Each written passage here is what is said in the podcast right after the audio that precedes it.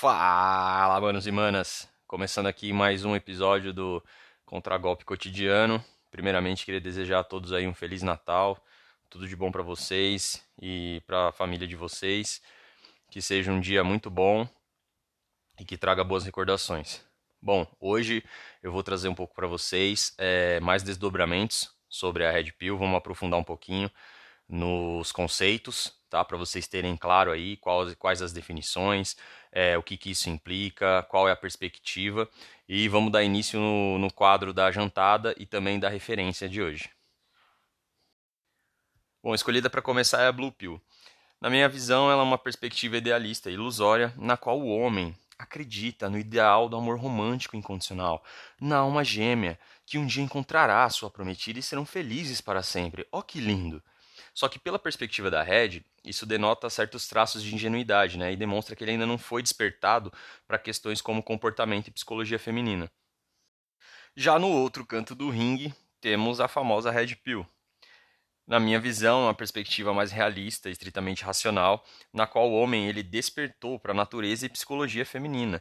Ele entendeu como funciona a hipergamia e tende a não querer um relacionamento sério com uma mulher, como por exemplo uma namorada ou esposa, optando por um envolvimento mais casual e superficial com o sexo oposto.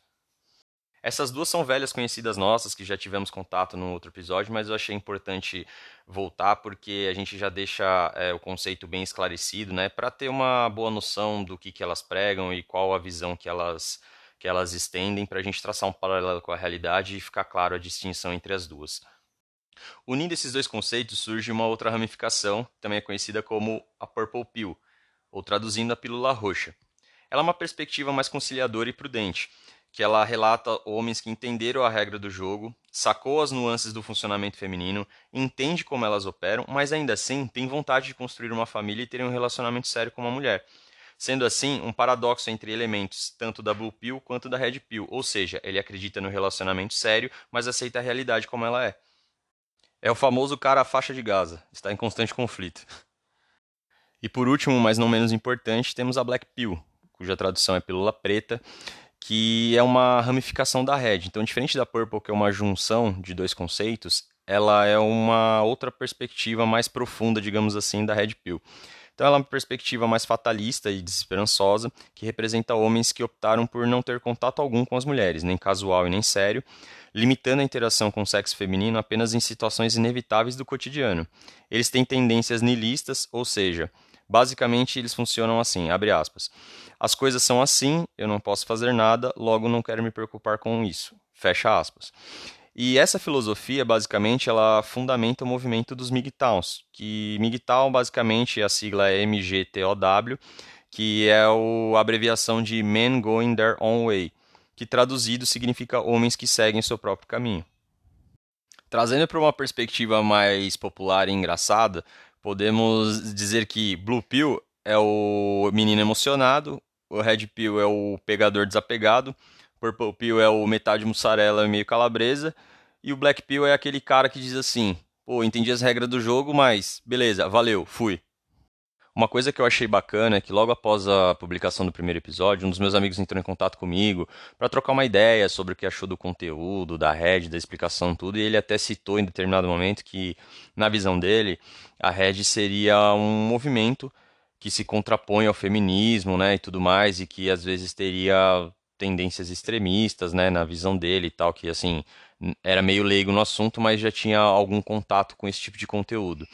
Então eu queria deixar claro aqui para vocês a minha visão, que eu não entendo a Red como um movimento, tá?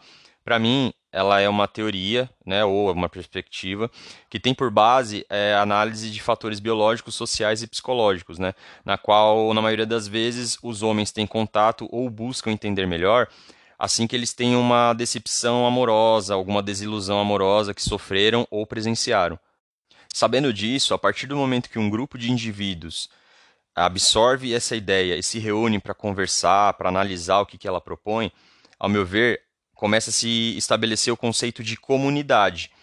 Então, um grupo de pessoas se reúne para discutir, debater ideias, para trazer casos, relatos pessoais e analisam isso como base nas teorias e nas teses que a Red explica.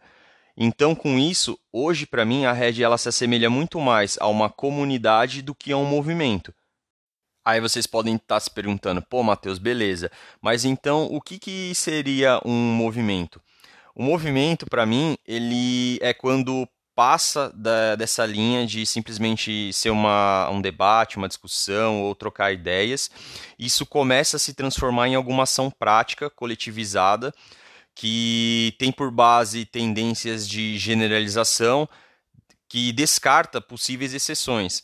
Nesse caso, então, para vocês terem uma noção, eu entendo ser um movimento como, por exemplo, tanto os MGTOWs, que eu acabei de falar anteriormente para vocês, como é, as feministas. Então, os MGTOWs, por exemplo, eles, ao meu ver, eles tiram a possibilidade de se deparar com uma mulher de valor, que esteja apta a oferecer um bom relacionamento, a ter condições de ter uma família e ter filhos que muitas vezes eventualmente eles tinham vontade, mas por ter algum tipo de experiência traumática ou por entender assim de uma outra forma aquilo que, que a Red demonstra, eles acabam levando isso para uma perspectiva mais generalizada, ou seja, coisas do tipo, ah, nenhuma mulher presta, ah, eu não quero me relacionar porque todas as mulheres são assim e tudo mais. Então eles acabam seguindo o caminho deles, fazendo as coisas que eles querem, as coisas que eles entendem ser correto e assim optam por não se relacionar com nenhuma mulher.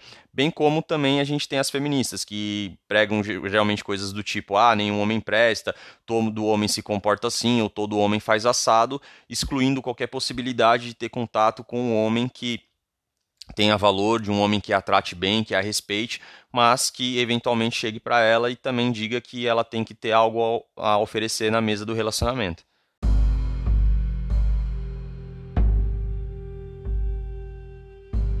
A referência que eu venho trazer hoje para vocês é o Bruno Gílio, do canal Social Arts.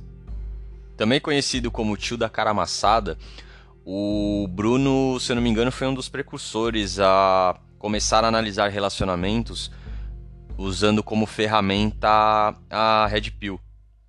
Pelo que eu acompanho do canal dele, né, ao longo desse tempo todo, ele começou mais ou menos assim. Ele antes ele dava conselhos sobre relacionamentos, aí depois ele começou a se aprofundar um pouco mais, né, nos conceitos da da Red Pill, trazendo alguns conceitos como o homem de alto valor, né, tendo aí algum algumas coisas como alguns materiais né, que ele produziu, como alguns e-books, alguns cursos.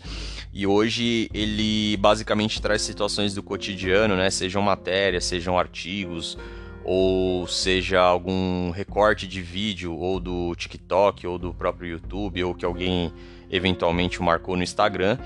E comenta sobre isso, analisando é, por base né, a sua opinião e também utilizando bastante dos conceitos da, da Red. Pelo que eu sei, ele também oferece é, uma espécie de consultoria pessoal, né? Para homens, é, para abordar questões sobre autodesenvolvimento, para falar sobre relacionamentos e tudo mais, ou seja, para dar uma força aí para a rapaziada a se desvincular de, de mulheres que não possuem valor, para ajudarem eles no, no autodesenvolvimento e maximizar o seu potencial masculino. Ele também é, utiliza de bastante elementos que eu acho engraçado. Ele usa, como por exemplo, popularizou as expressões como carrossel, como Miqueinha, como moreno tatuado com cara de bandido. Inclusive é utilizado por outros canais aqui que eu vou trazer para vocês ao longo do, do, dos outros episódios. Mas em linhas gerais, cara, eu é, gosto bastante do trabalho dele tá? Foi um dos primeiros canais que me trouxe os conhecimentos sobre a Red que eu tenho hoje. Para mim, ele é um cara é, muito bem esclarecido. Ele é um cara que traz as coisas de uma forma é, bem explicativa, mas ao mesmo tempo também usa de elementos como memes, como é, músicas e algumas tiradas bem irônicas e sarcásticas que deixam o canal dele assim, além de bem humorado, é também engraçado, né? Então ele é aquele famoso, ah, é com ele eu aprendo, mas também dou risada.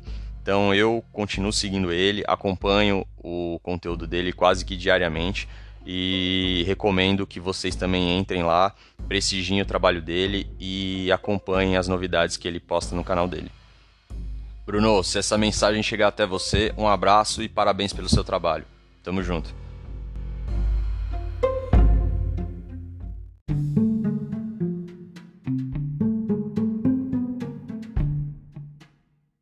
E finalmente chegamos àquele momento, aquele momento de filosofia de boteco, aquele momento de sabedoria ancestral, aquele momento de conhecimento popular, a nossa jantada. E a jantada de hoje é, abre aspas, dê mais atenção ao que ela faz do que ao que ela diz.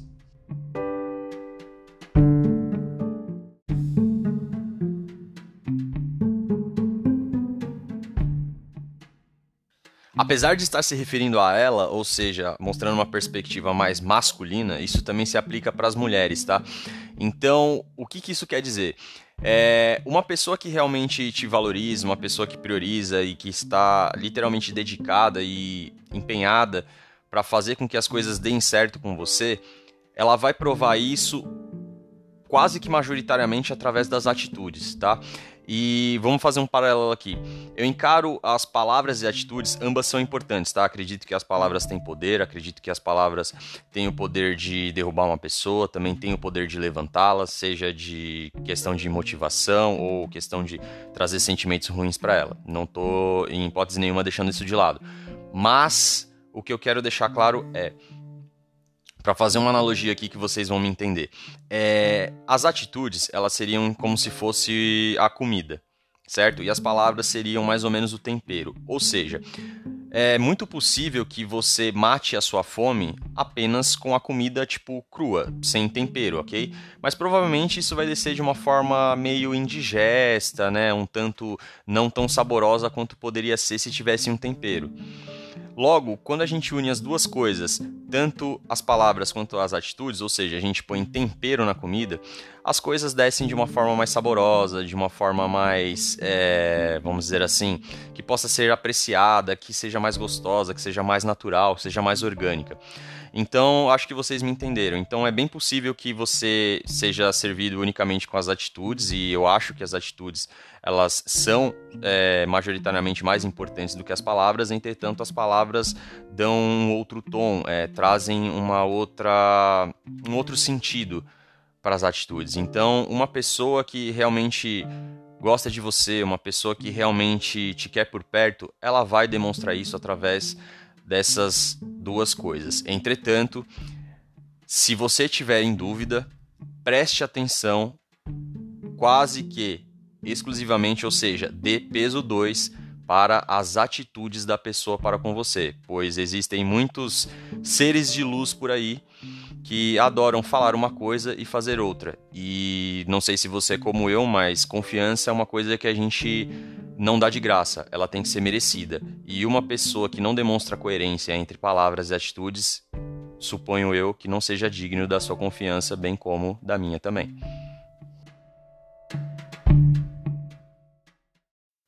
Antes de encerrar por hoje, eu queria agradecer a todos que já me deram feedback, todos que apoiaram o início do, do canal e dizer que, mediante a isso, é, já está disponível aí para vocês entrarem em contato comigo também, além do e-mail, que é contragolpecotidiano.gmail.com.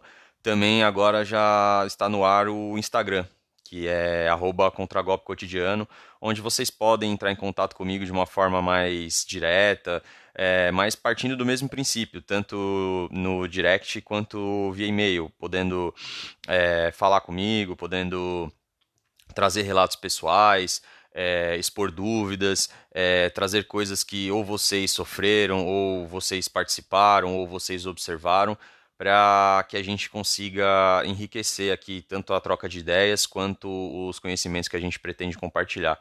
Beleza? Em linhas gerais é isso. Tudo de bom para vocês e até a próxima.